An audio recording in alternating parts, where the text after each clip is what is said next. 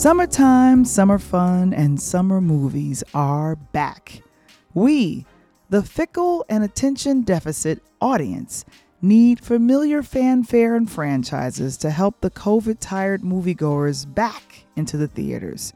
As I roll the calendar back one year, I remember thinking, how can one actor and producer create a demand for folks to view fighter jets and a new crew of young pilots on a big IMAX screen?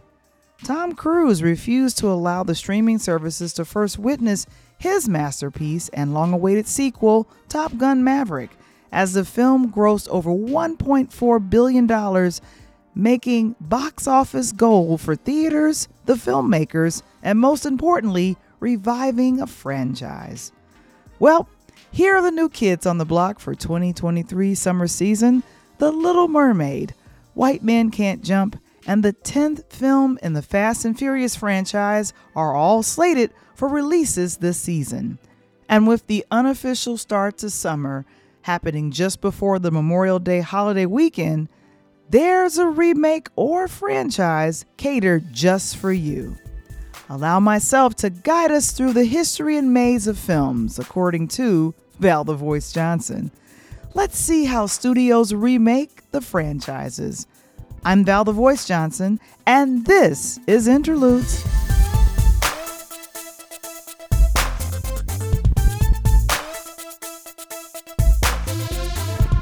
Interludes, a Peer Lighthouse production. This episode is brought to you by On Point Book Design. They help you with your manuscript to finished book, and they make sure that everything is on point. Set up a consult with them today. And now, all the way from the south side of Chicago, give it up for your host, Val the Voice Johnson.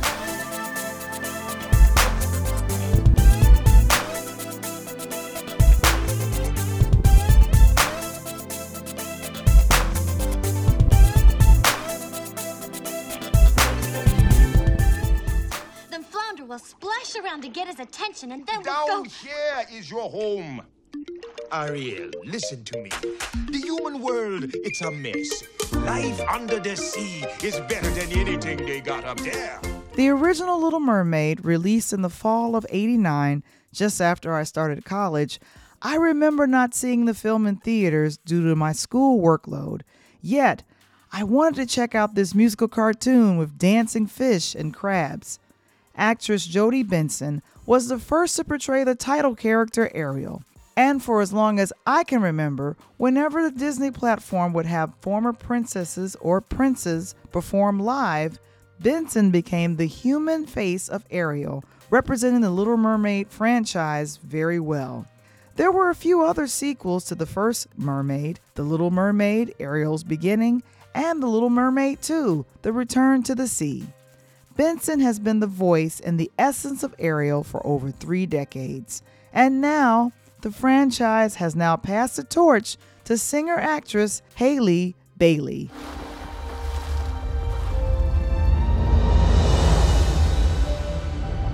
You broke the rules.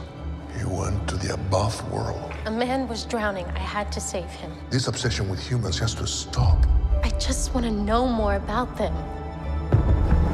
The live action version, directed by award winning director Rob Marshall, features Bailey as the lead character Ariel, English actor Jonah Hauer-King as Prince Eric, award winning actress Melissa McCarthy as Ursula, David Diggs voicing the sea crab Sebastian, and Oscar winner actor Javier Bardem as King Triton.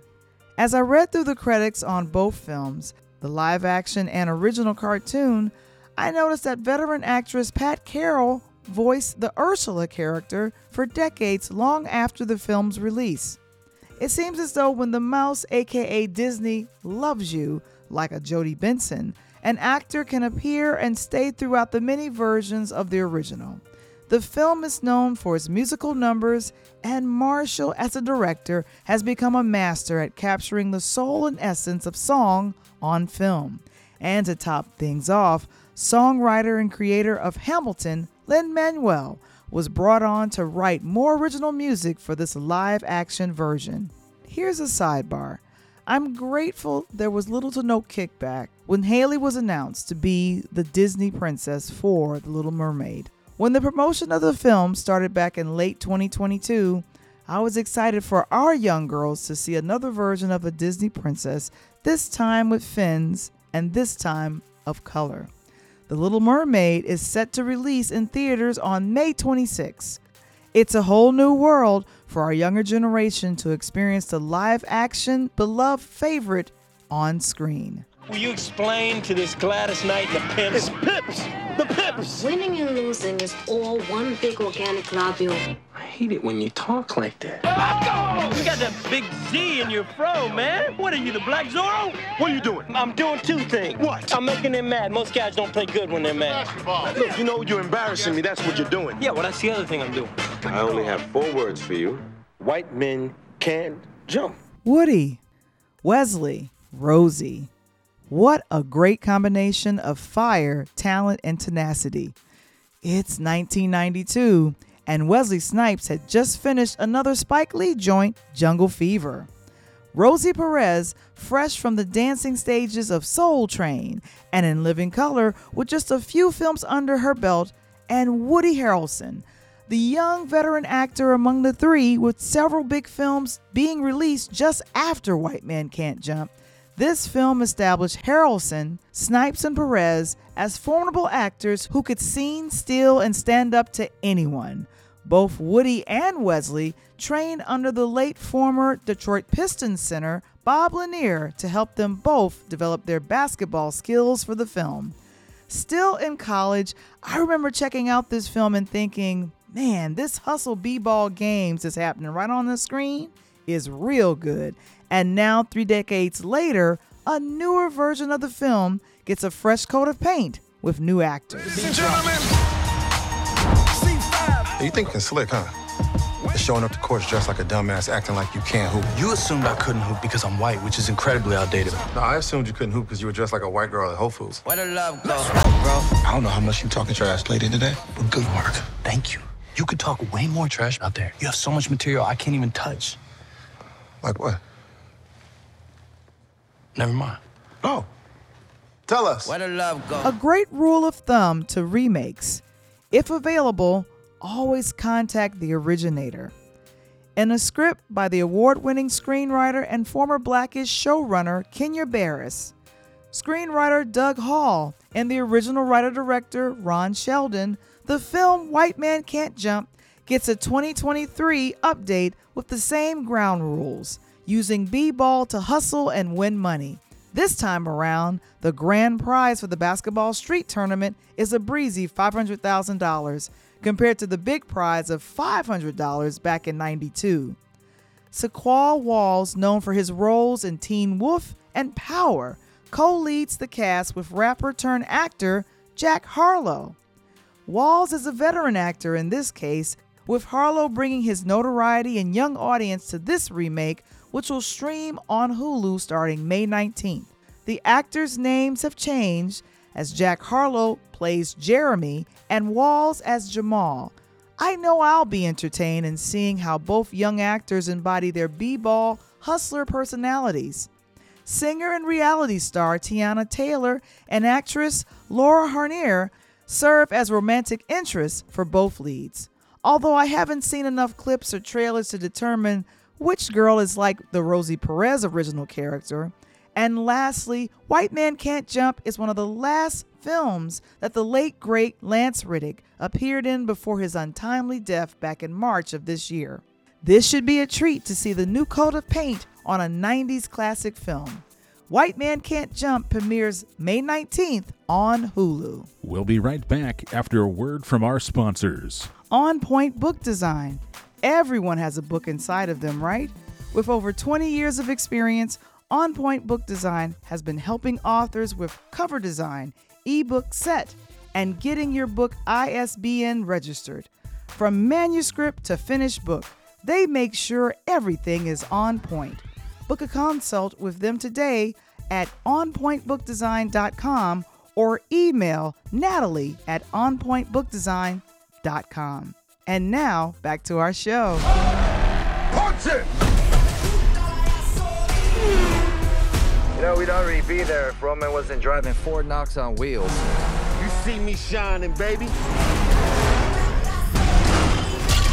We're locked inside. It's a trap. That's a bomb. All right, dorks, what are we blowing up? What? The Vatican? Wow, you guys are going to hell. How long have we been fast? How long have we been furious? How long, y'all?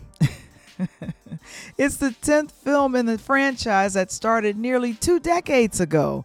Vin Diesel, as Dominic Toretto, has become a master in going fast and being furiously focused, with cast members coming and going, some by choice, and others, well, there should be no crying in action films, but there were some tears. First you both go out your way and the vibe is feeling stronger. What's small turn to a friendship, a friendship turn to a bond, and that bond will never be broken. The love will never get lost. And when brotherhood come first, then the line will never be crossed. Established it on our own when that line had to be drawn, and that line is what we reach. So remember me when I'm gone. Without you, my friend, and I'll tell you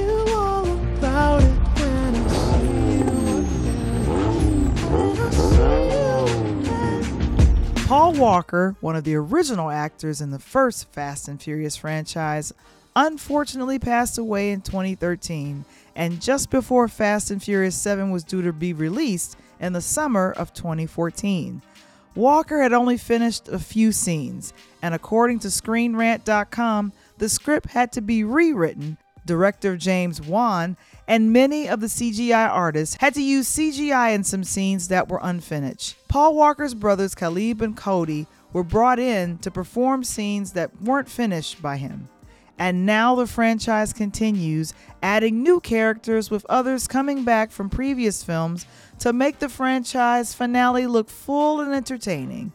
From Oscar winners Rita Moreno and Charlize Theron, to Chris Ludacris Bridges, Tyrese, Jason Statham, and Michelle Rodriguez. Everybody is back for one more ride. And of course, every film needs a villain.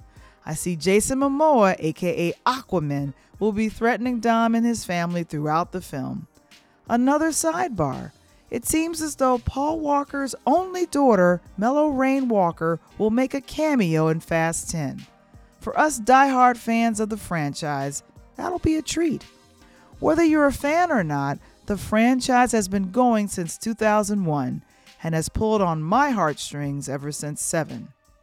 I'll be back in somebody's theater to witness the crazy, death defying stunts done in and around a fast car. Who knew that in, in 2023 that we would need a saga like this to remind us how important family is? Yeah. How important it is to love each other, you know? Fast 10, the supposed last film in this franchise, hits theaters May 19th.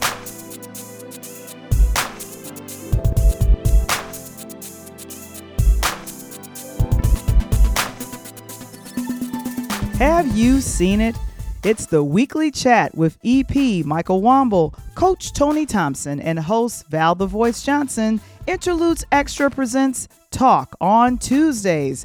Join us and other special guests as we break down the latest topics surrounding music, movies, and sports every Tuesday at 8 p.m. Central, 9 p.m. Eastern, live in our chat on our Interludes YouTube channel, Facebook group, and now on Pod TV on Roku.